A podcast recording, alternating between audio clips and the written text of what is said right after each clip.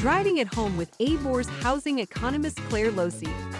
All right, guys, we're here with another week of Driving It Home, and it's a good week to have Dr. Losey on because we just released our August stats. So, Clare, tell us a little bit about what we saw in August and what that means for us as we head towards the fall.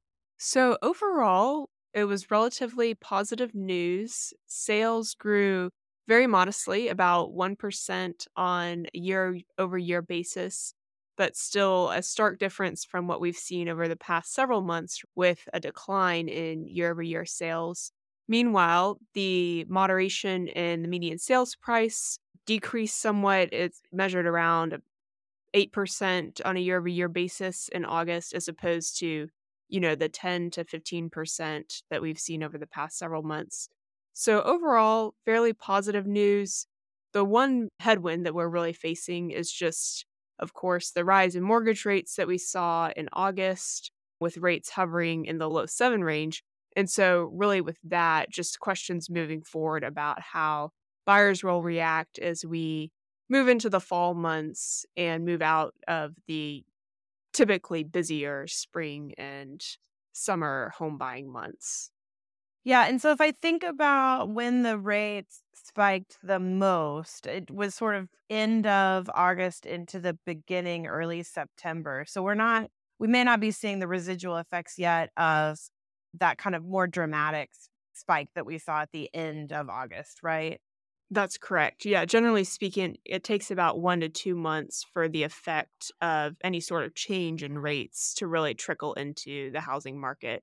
So we'll see how things pan out moving into September and October. Uh, yeah. What other significant uh, economic reports do you feel like we saw last week, or what are we looking towards as we're looking at kind of the larger national economy? Right. So CPI came in last week, came in a little bit higher than expected, with headline inflation measuring 3.7%. So a little bit elevated relative to the 3.2% year over year growth that we saw in July.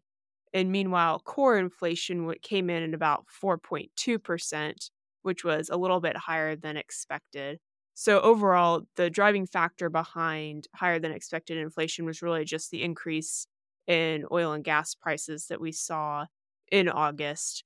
Overall, we're not expecting that the Federal Reserve will raise rates this Tuesday or, and Wednesday at its September meeting. However, it could mean that the Federal Reserve will consider raising rates, right, in its November or December meetings. So, as we've talked about it in previous episodes, we expect that they're likely to hold in September. But I think you still believe that there's effort towards the raise probably in later into the fall. Currently, it looks that way. We'll reevaluate once the September meeting minutes are released. But as of the summer, the Fed was definitely indicating that, you know, the FOMC participants were certainly indicating that they saw the target range hovering between 5.5 and 5.75% by the end of the year, which indicates another 25 basis point rate hike. Yeah, yeah. What are we seeing kind of week over week in this week's data?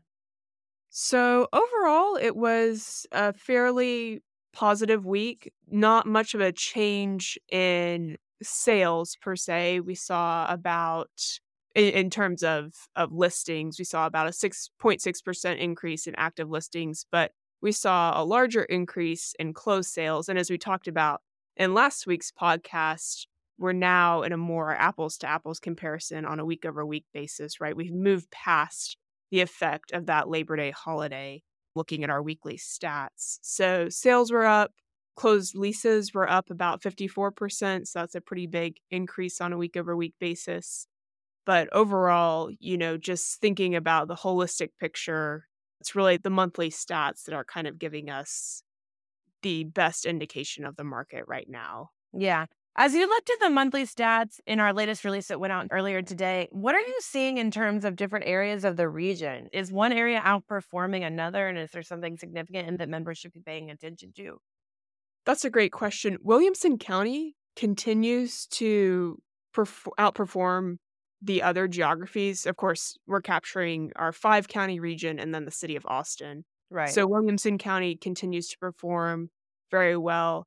Of course, Bastrop and Caldwell counties are just smaller with respect to sales and leasing activity. But overall, we've seen some lag within the city of Austin itself. But looking out kind of again towards Williamson County, that's where more growth has occurred. Do you think that lag in Austin is because of the lack of affordability overall and just Absolutely. you know Yeah, the high price driving right Right. Within the city of Austin is where we're seeing, you know, is where the highest priced homes within the region are concentrated. And really, too, what we saw in our August monthly stats is just that there's been this shift in sales activity among the price cohorts. So now the lowest price homes are seeing a year over year increase in sales activity, whereas the highest, even the mid tier and the highest priced homes are seeing a year over year decline in sales activity.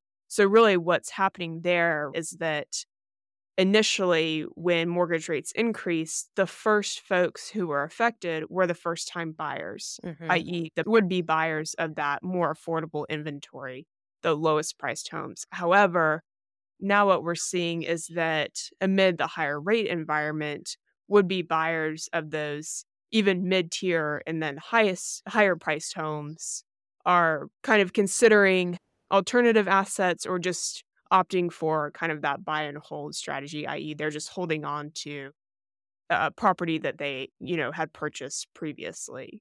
Yeah. Well, guys, keep digging into the data with us week over week during driving it home. We are looking forward to seeing what happens with the rest of this month, of course, and we'll report that out later. But you know, I relatively positive in terms of the metrics that that Clare is talking about here and what we're seeing, and we hope that you're experiencing that on the ground as well. And we'll keep reporting out what happens with the Fed this week on next week's driving it home. So lots of news next week, I'm sure. Absolutely. Awesome. Thanks, Clare. Appreciate you.